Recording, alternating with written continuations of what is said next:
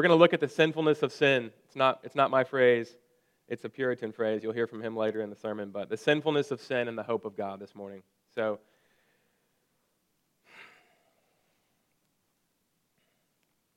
there's a movie that came out a while ago now. I want to say 10 years or so ago. I think a little bit more than that. Mel Gibson directed it right after he directed and released The Passion of the Christ, which is, if you haven't seen that, shame on you, you need to. Great movie. But it's called Apocalypto, and it's about the Mayan civilization, and it follows a tribesman that's not a Mayan, but uh, it's been a while since I've seen it, and I, re- I, really didn't look back too much at it, but kind of was pulling on what I remembered. But it, he's the protagonist, and he's uh, essentially drawn in through the cruelty and the power of the Mayan civilization.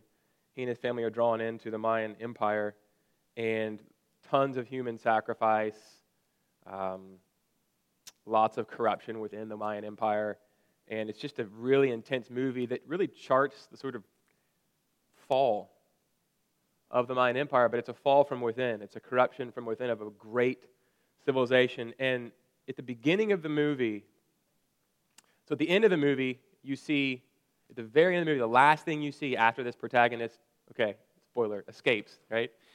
Makes it, but you don't kind of know where he's headed, but he's sort of made it, and now he's on the road, he's on his own. But uh, you see these ships, these Spanish uh, ships, coming in from the Pacific Ocean to um, to dock and to, and to really conquer, as we know, conquer that civilization and others. But uh, so that's sort of the, the thing that the whisper that you get at the end of the movie.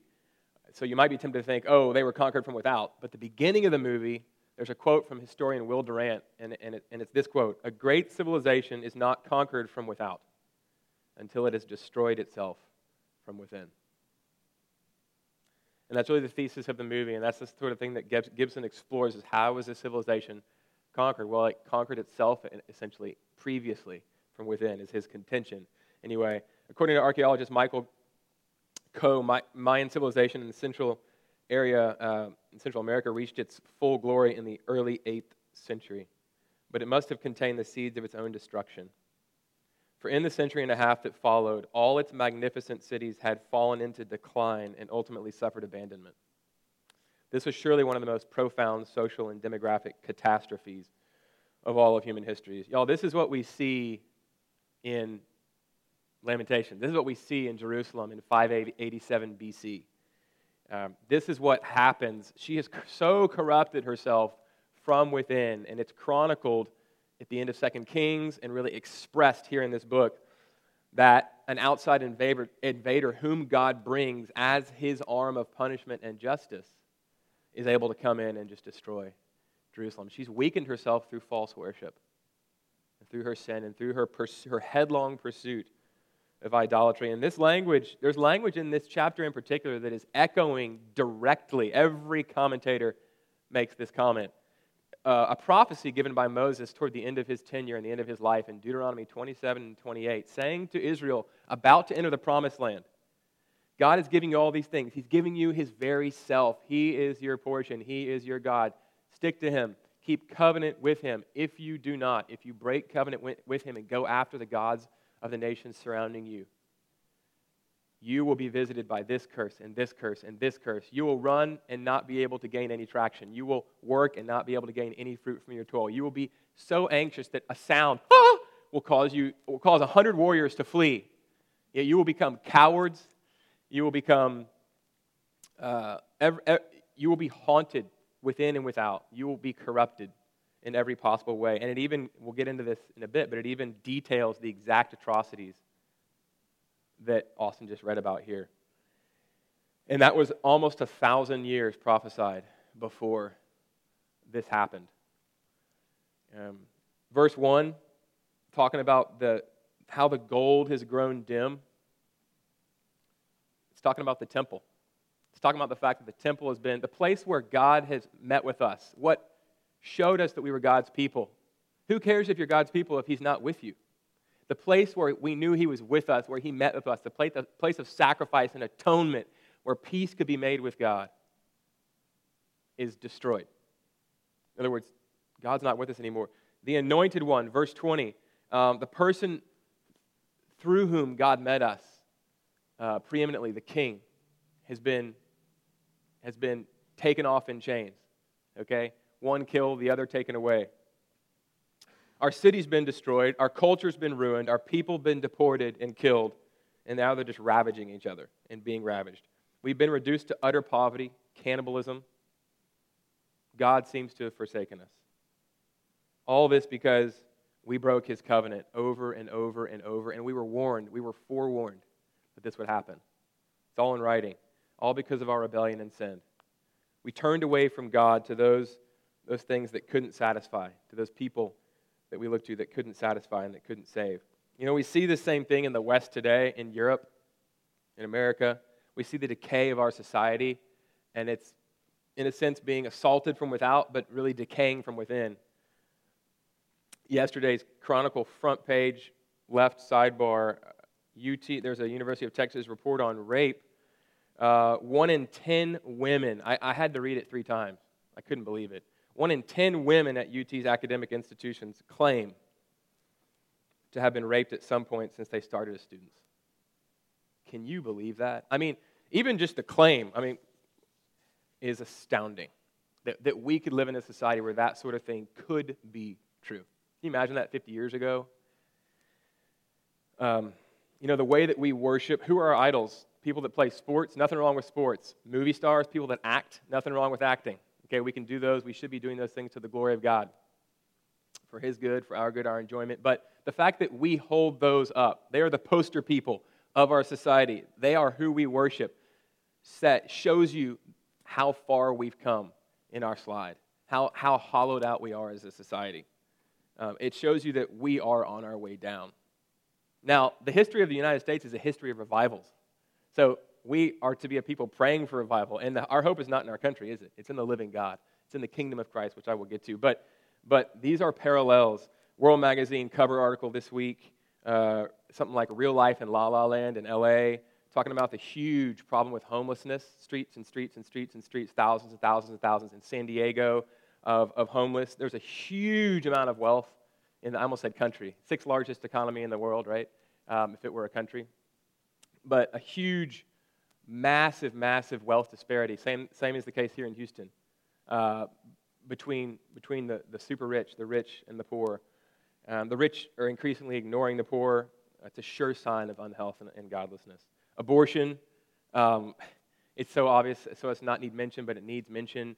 I, I, I did a, a, paper on it in grad school, and what, what I was astonished to find, friends, is that I went in thinking, well, if I can just show through all the neonatology and other information we have now that this is a person in the womb, this little creature, this image of God, this imago Dei, into whom God has breathed his life. Um, if I can show it's a person, and then case closed. I was astonished to find that actually that's not the issue at all anymore. Everybody knows that's looked into it at all because of the superabundance of information we have. Everybody knows on both sides it's a person. That was what astonished me. The issue is I have the right to do what I want to do. My own personal happiness and rights trump everything in our culture. There's no higher allegiance. And once your culture has gotten to that place, the cancer eating away at your culture is, is, is evident. Um, it's rotting from the inside. Before long, if we keep this course, an outside force won't have to apply much pressure to take over. If you've read enough history, this is nothing new. You've seen this. You've seen it. We've seen it for decades. It's worse than ever. Okay? Pornography, the sex industry, trafficking, they're rampant. Uh, we're, in the, we're in the midst of that right here. Look south, and, and that's what you see wealth disparity over here. Um, God has been removed from our schools, from our government discourse, from our courtrooms, from our public discourse.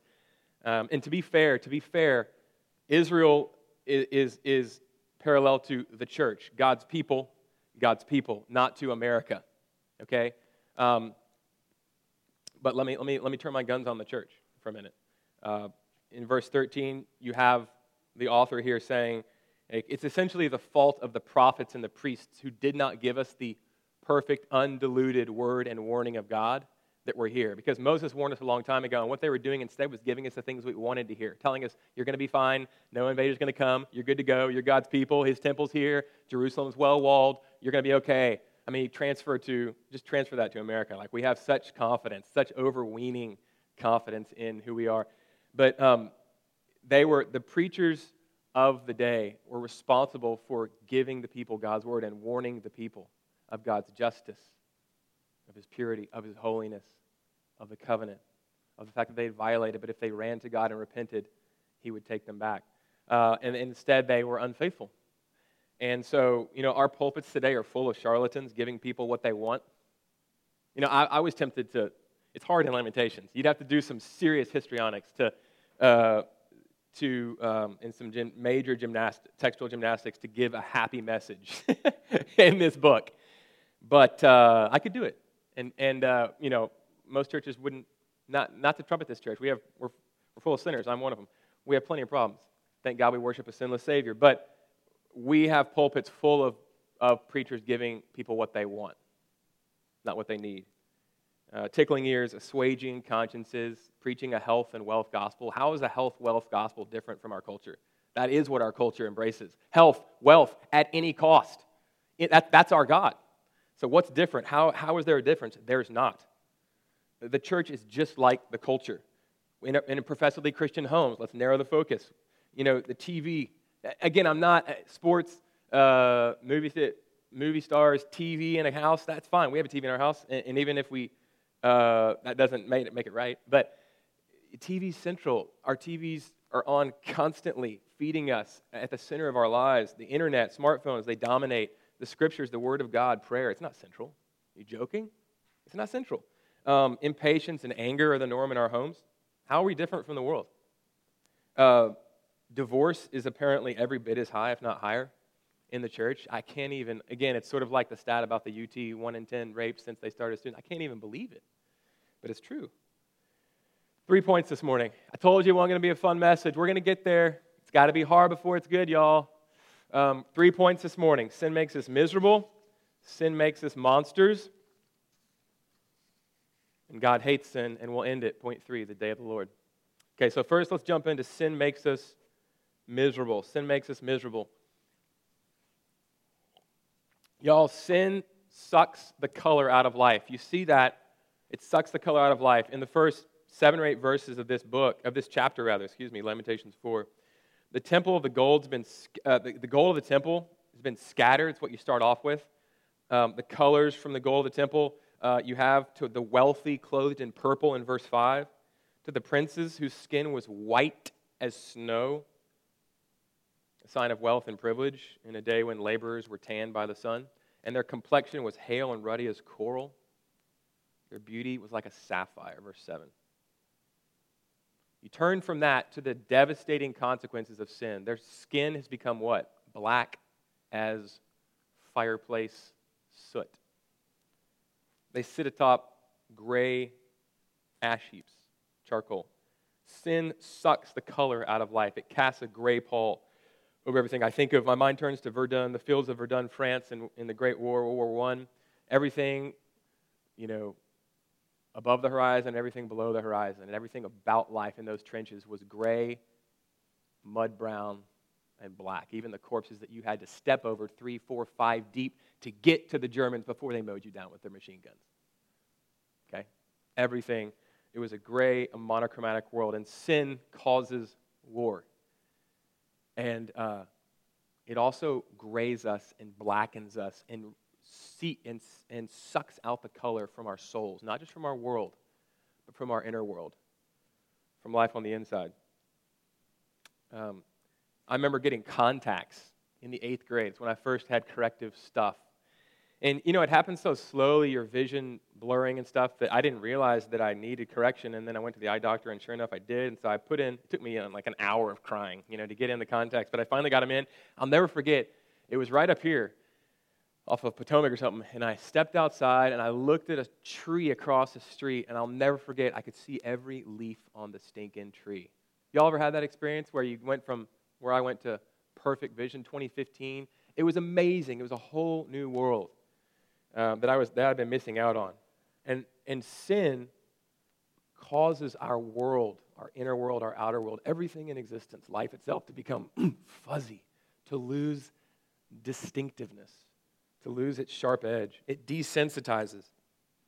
It, uh, you know, it's like my kids' eyes after they've watched two hours of Bubble Guppies or whatever cartoon, because we're trying to do, every once in a while, we'll sit them in front of the TV for way too long because they have something to do. You can talk about, you can talk about my bad parenting later with me and Robin. Um, but man, it, afterwards, you just, you could see the ill effects. You know, they're like zombies, and you could see in their eyes afterwards, the light's been extinguished. Um, it's what sin does to your heart. It dazes, it dulls. Um, let's, take, let's downshift a little bit. Let's get into something more serious. You look at a man's eyes who's been entrapped by pornography. You look at someone's eyes who has a problem with that. You look at someone's eyes who's been sucked into that and who is drawn to that and who is uh, being consumed by that. You look at a man who's just indulged in whatever strip club, I don't know, pornography. The light's gone or fading. It's, his eyes are flat, pallid, gray. They're losing life. They're not lifeless. He's not dead, but they're losing life. Um, to oppose that, the light of the eyes, not after he's just watched two hours of TV, but the light of the eyes of a child. You look at, um, you know, Joni, your child, uh, Kensington, and uh, her, the light in her eyes, the light in Susu. I have a two-year-old. Most of you know her. Light in her eyes when she runs in this morning and grabs me. She's like a, a human ball and chain. She has a new thing where she just she gets on my on my leg and just sits there, and uh, like a little monkey, and and I can't even go anywhere. But it's so sweet. But her light in her eyes—that's the light of God. that's the light of life.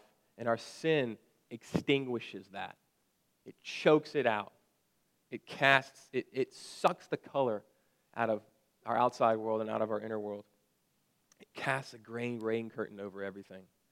I, I struggled with sexual sin in college, and uh, it's not the only time, don't worry, but I did.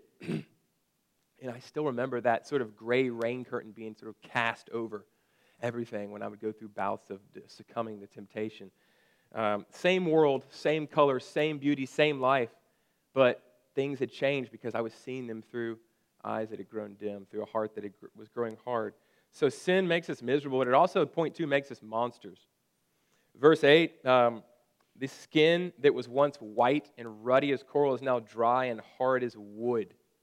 Imagine. There's a homeless woman that, uh, bright blonde hair that's on Westheimer that I see all the time and she she has skin almost more close to that than I've seen, and just brown, very wrinkly, like a catcher's mitt. Just just and I'm sure it's it's been baked by the sun. She's out in the sun all the time. Um, this is what sin does to our soul. It petrifies our soul. It hardens our soul.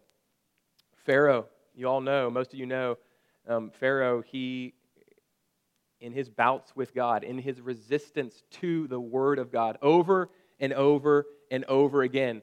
When we resist the Word of God spoken to us in its attempt to pierce us, to offer a way of hope to us, to offer the path of life to us, when we resist it over and over again, our hearts harden.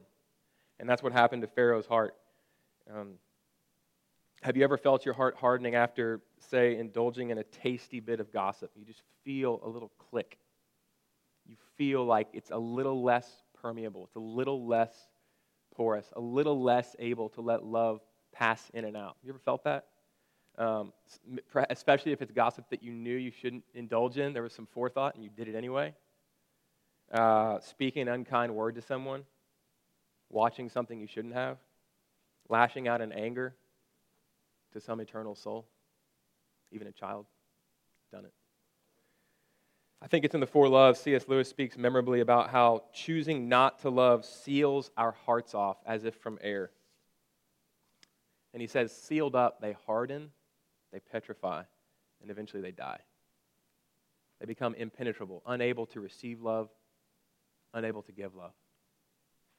Um, sin dehumanizes. There's, again, Lewis, uh, Space Trilogy, Book Two, Perelandra. Uh, the bad character, Weston, uh, Satan has taken over his body, so he's just evil incarnate.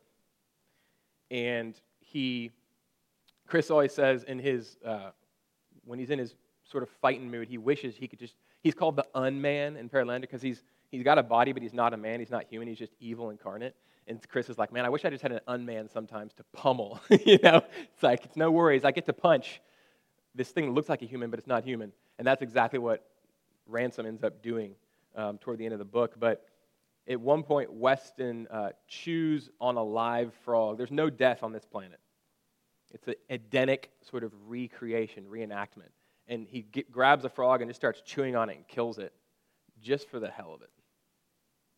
Now, he's not hungry, doesn't need it, leaves it dead, but just, just because, just to be cruel. St. Augustine, in his Confessions, which if you haven't read, and I would, if you haven't read them, I would recommend them to you. One of my favorite books. Augustine struggled big time with sexual sin. He, steal, he says, I remember when I was a kid and I stole apples from my neighbor's apple tree. Again, not because I was hungry, didn't even eat them, threw them away just because. That is sin. That is what sin does. It hardens us, it seeks destruction, and it seeks in kind to destroy us. Its father, Satan, is prowling around seeking whom he might destroy body and soul. Sin feeds on us. We'll get to that when we get to the table. It feeds on us. It is cruel. It is wasteful. It wastes us, and it wastes God's creation. And so he has to war against it. He has to war against it. And that's what we see in Lamentations here. Um, verse 3 The infants have no more milk, their tongues swell, uh, they're dry, and they stick to the roof of their mouth. There's, they can't even cry. There's no more saliva to cry. The moms have no more milk. So they boil the unutterable. They boil their own children. It's on record, 587 BC, and, and fight over who will get what part of that child to on. Um, it, uh, and, and verse 3 says, These moms make jackals look kind to their young. They're like ostriches who are known for having, uh, for trampling on their eggs sort of willy nilly, cracking the eggs of their. They're just like that. They've lost their humanity because they've run to other gods. They've run to things that are not God to satisfy, to secure. And we do the same. Um, you know, cannibalism, to drill into that some, again, verse 10. Deuteronomy 28, the, the bit where Moses prophesies, this is what will happen if you turn from the living God. Um, Deuteronomy 28, verses 53 and following. If you want to read that, it's part of Holy Writ it is even more descriptive, if you can imagine, than this when it comes to cannibalism and the mothers eating their children. It's even more descriptive, and I'm not even going to I'm not even going to mention go into that detail. But um, this is after in, in Jerusalem in 587 BC when the Babylonians invade. They first siege uh, the city, they wall about it, and they blockade it so that nothing can come in or out. So for almost two years, scholars say, uh, there's just the city, the city has no in or out. So there's, ab, there's absolute starvation. Um, and they're surrounded by doom. And this is, this is the place that we find, that we find uh, Jerusalem in. Careful when you read about when we read about cannibalism, and we are disgusted, and we should be, but careful before you exempt yourself. Careful. Um, the text goes out of its way to say that it was the most tender, refined, and compassionate women among them who did this. Uh, Tim Keller, pastor in New York, he, has a con- he, he talks a fair amount about a sociological study that was done um, during uh, times of uh, where, the, where laws in a society break down for a short period of time, and people can basically do what they want with no consequences.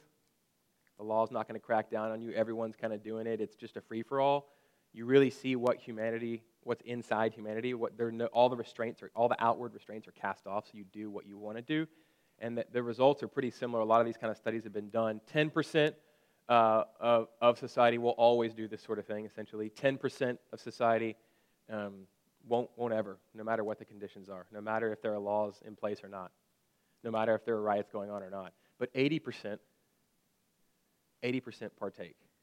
80%, the great majority of society, when cons- outward constraints that are normally there, law, people's good opinion, no one else is doing it, when they're removed, 80% of people will go ahead and break the law in some egregious form or another.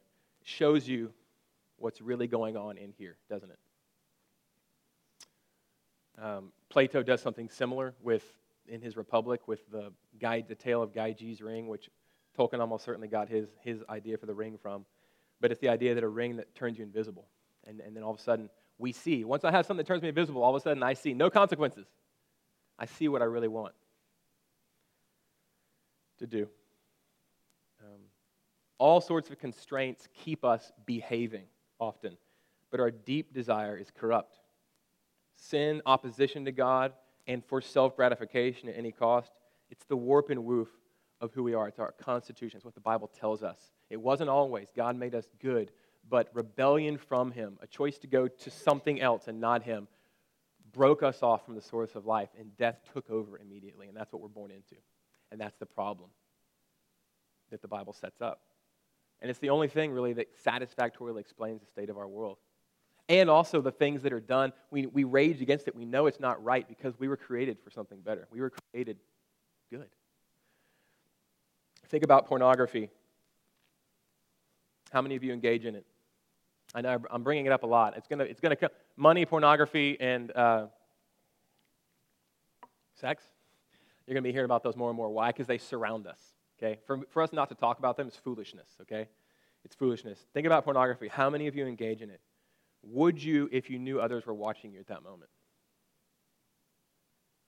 You do it because you think no one else is watching you. It shows what's really there in your heart, what you truly want. Um, what else would you do if you knew you could get away with it? It's a diagnostic for the health of, of who you are, of who I am. Our heart is desperately sick, as the scriptures tell us, and we need a solution. Think about how you treat your spouse in private. Um, think about how I treat mine in private sometimes, in my worst moments, which come all too often. I speak with disdain quite often, unfortunately, to, to my wife. But then uh, the phone rings. Hello? Answer in a chipper tone. Now, which one of those, the man I am in private or public, tells me is a truer gauge about what's going on here? Which one? Um, I know I'm not alone because the Bible tells me, again, this is our human problem. It's what led to where we are here in Lamentations. We're black with soot, our skin's like wood, hard, including our souls. We're sitting atop ash heaps. We're boiling and eating our own children.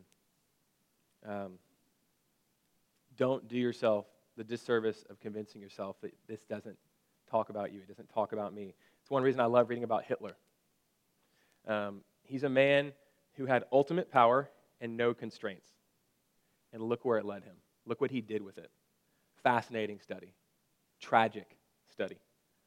Um, Hannah Arendt, an American Jew, uh, I believe she worked for the New York Times at the time, but she was a journalist sent to Nuremberg, among others, that uh, the Nuremberg war trials after World War II, when a lot of the war criminals, uh, when the war criminals were tried, many of them German Nazis.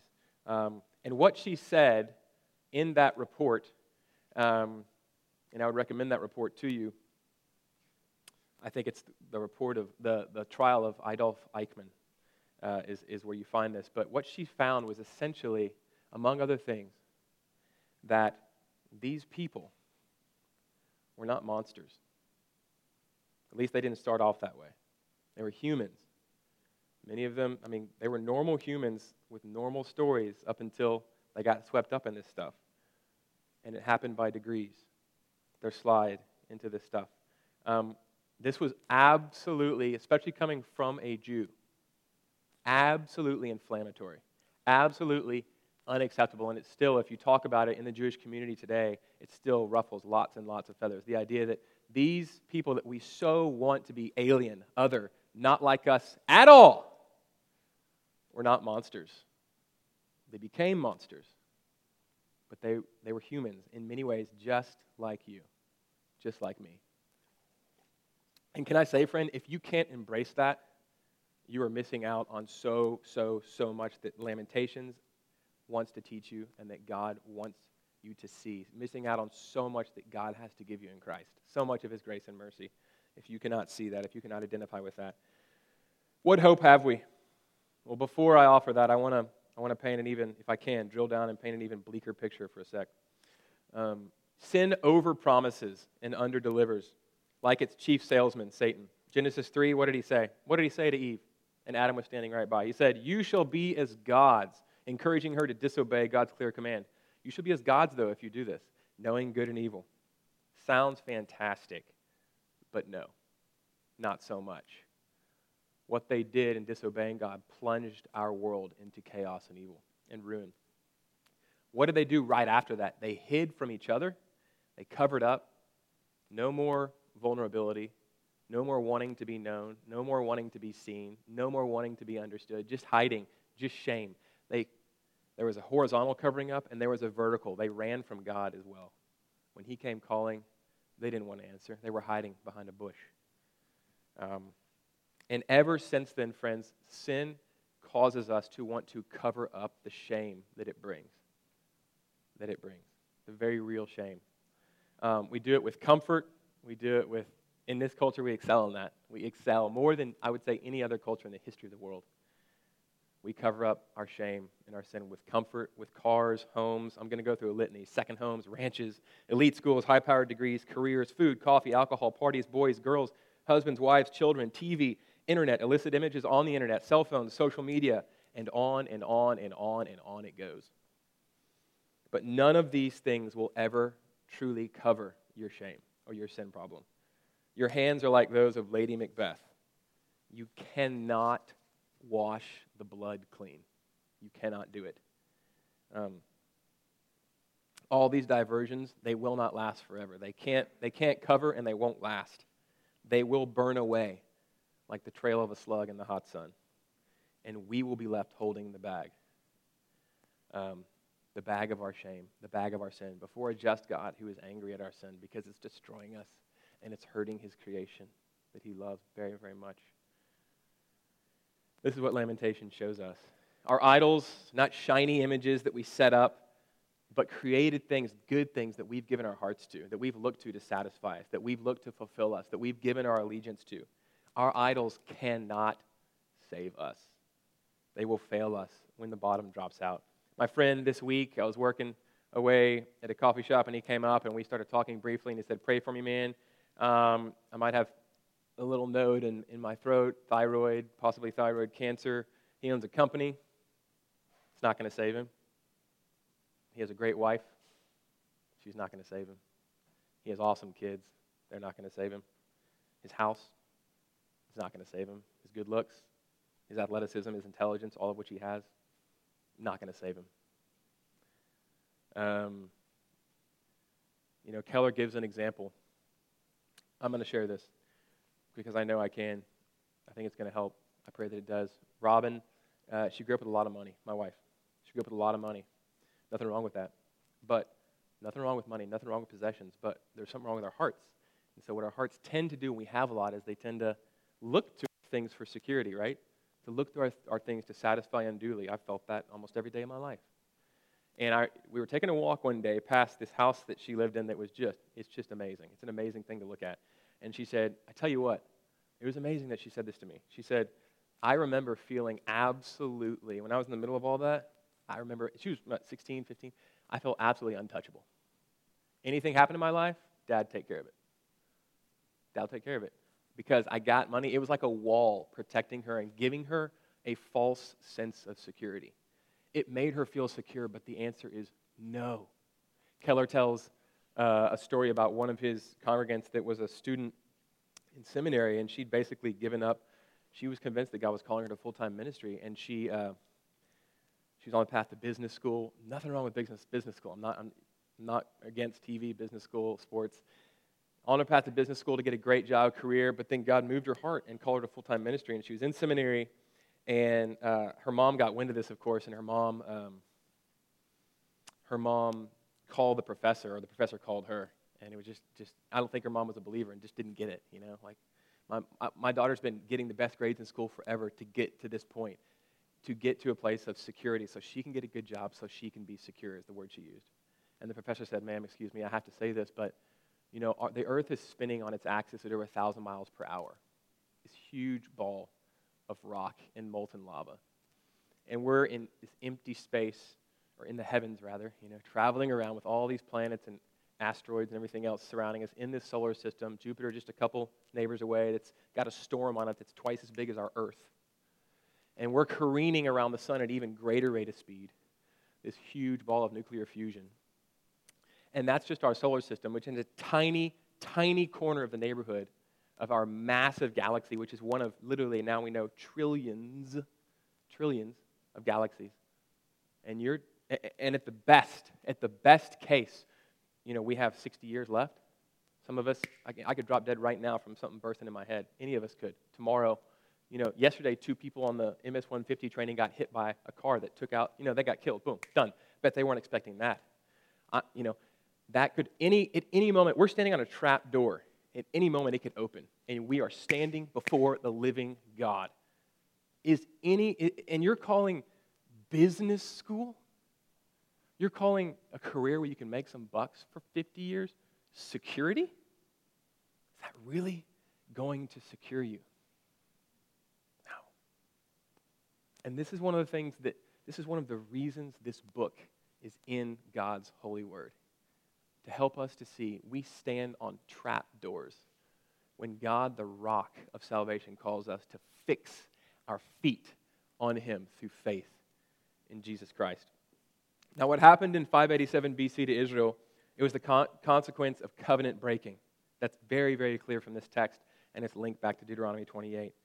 Um, God had said to Israel, I'm going to enter into covenant with you. Be your God. You're going to be my people. But they turned from him and they broke covenant egregiously over and over again.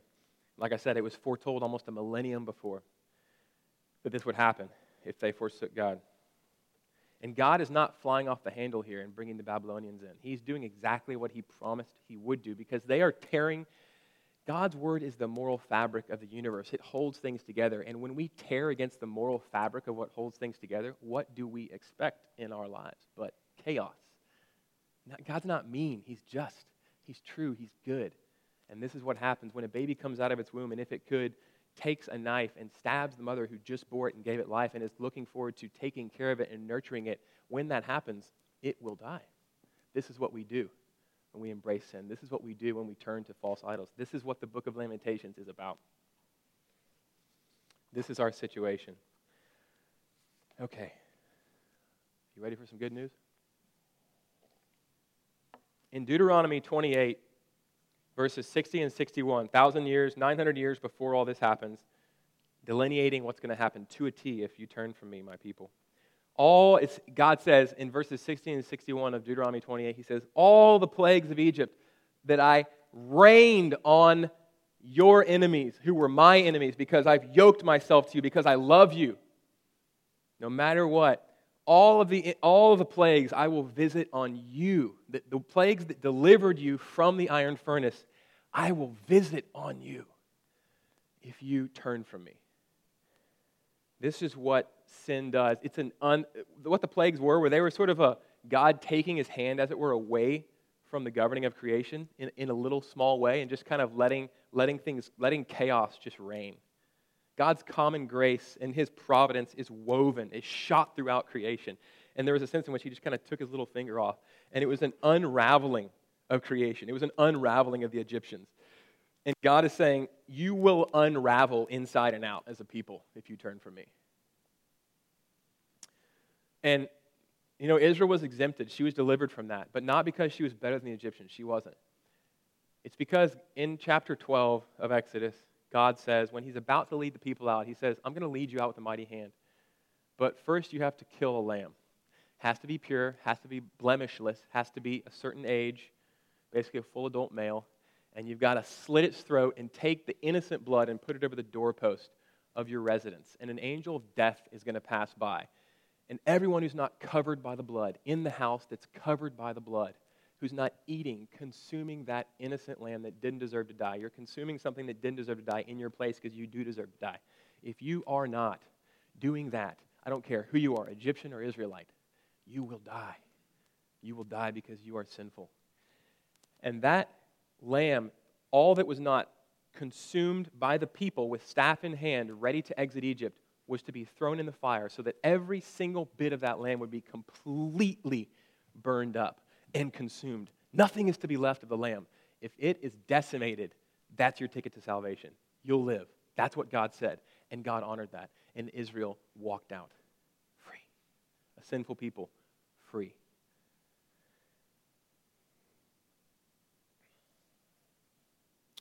You know, the question is this how in the heck, how in heaven's name, could a woolly quadruped bah,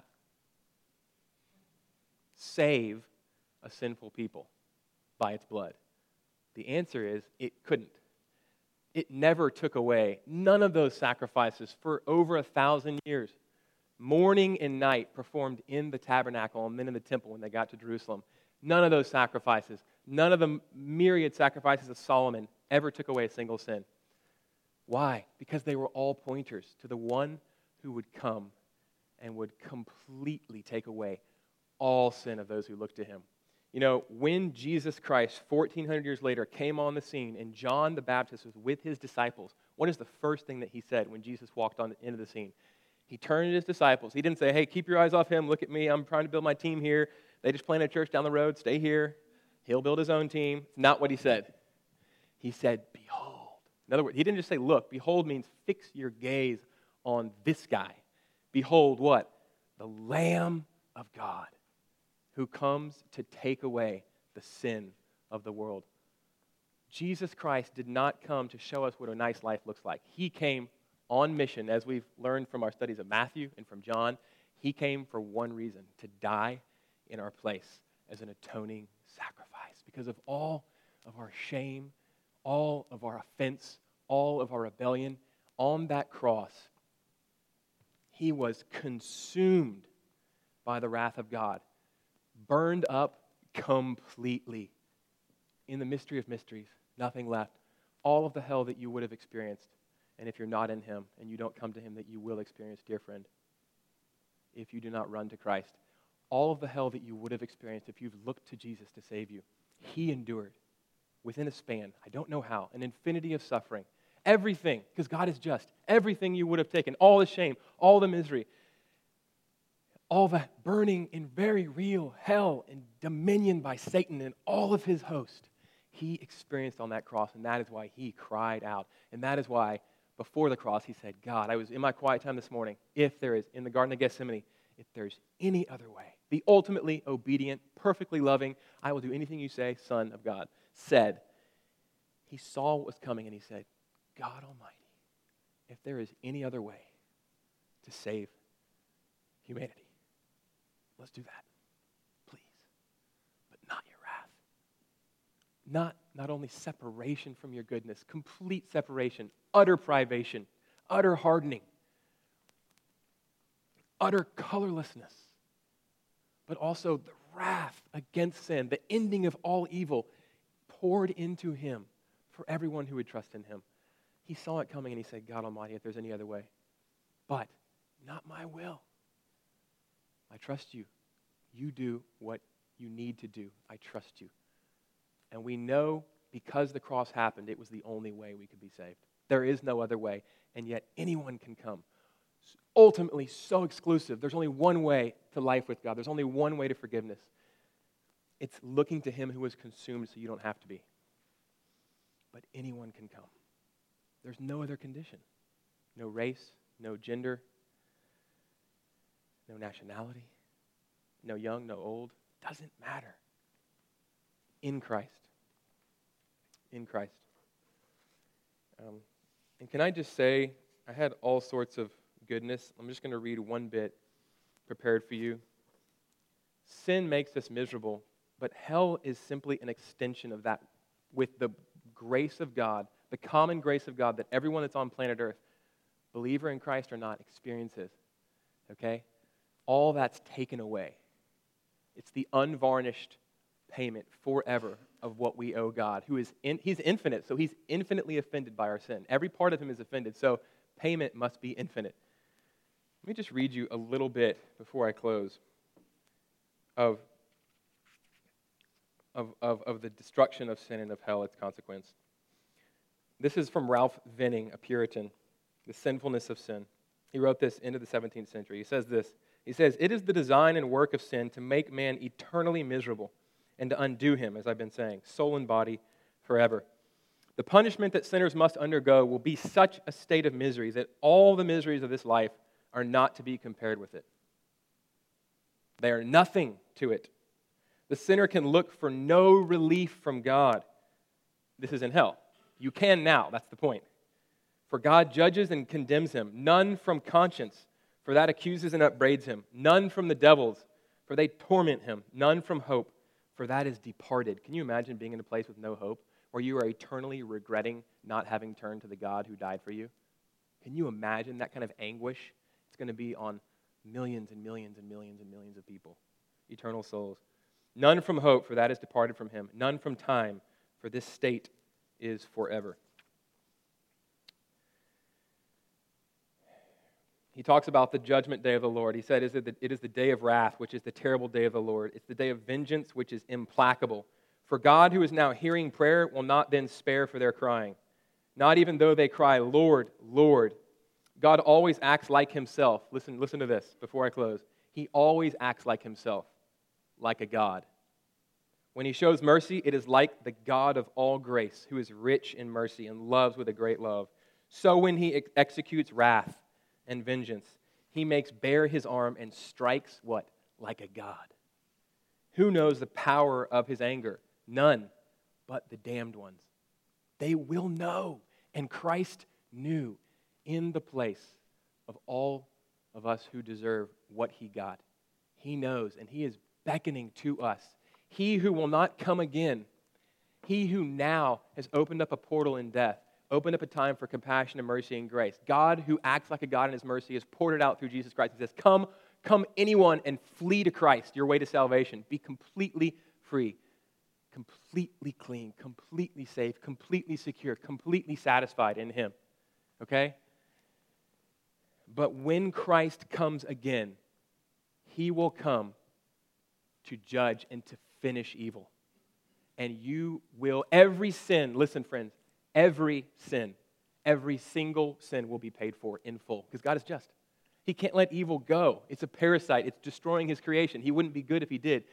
He has punished it in his son and provided a way. But when Christ returns, that way is finished. That way is over. When you die, your, your time, your time for fleeing to Christ is over if you haven't done it. You're, there's no more hope. That's it. And you will be judged based on the sin you have committed, based on your own merit.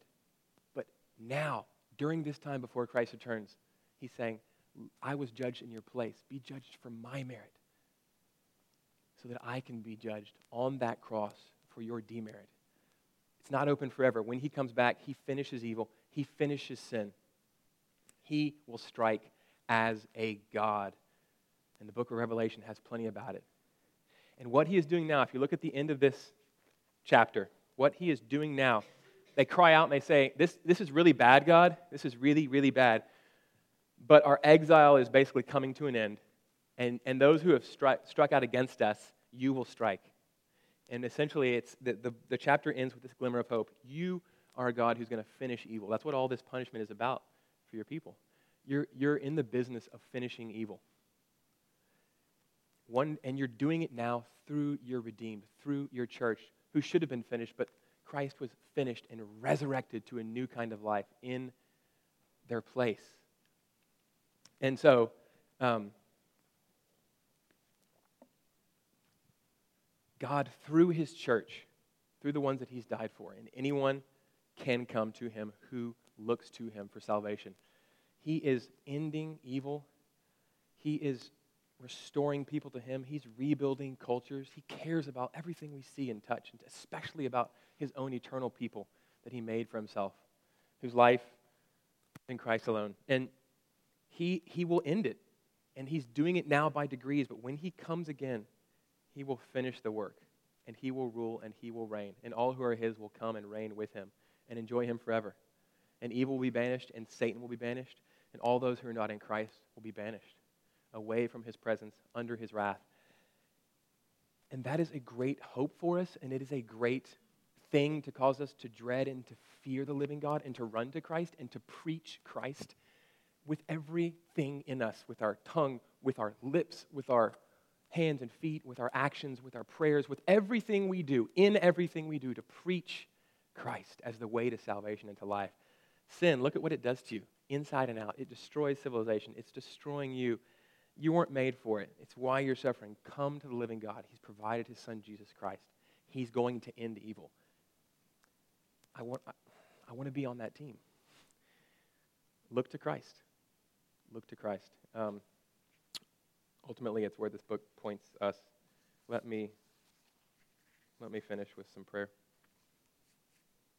Father, I thank you um, for Jesus, the one who is eternally undone, who is unmade, who had the, your wrath poured out on him uh, for us, undeserving sinners, who are made righteous uh, through faith in the work of, of our King, um, who was consumed as the Lamb of God who takes away the sin of the world so that we don't have to be. Um, but I know it, this is a hard word. It's your word. I pray that it would land and that it would take full effect for your glory. And I pray it in Jesus' name. Amen.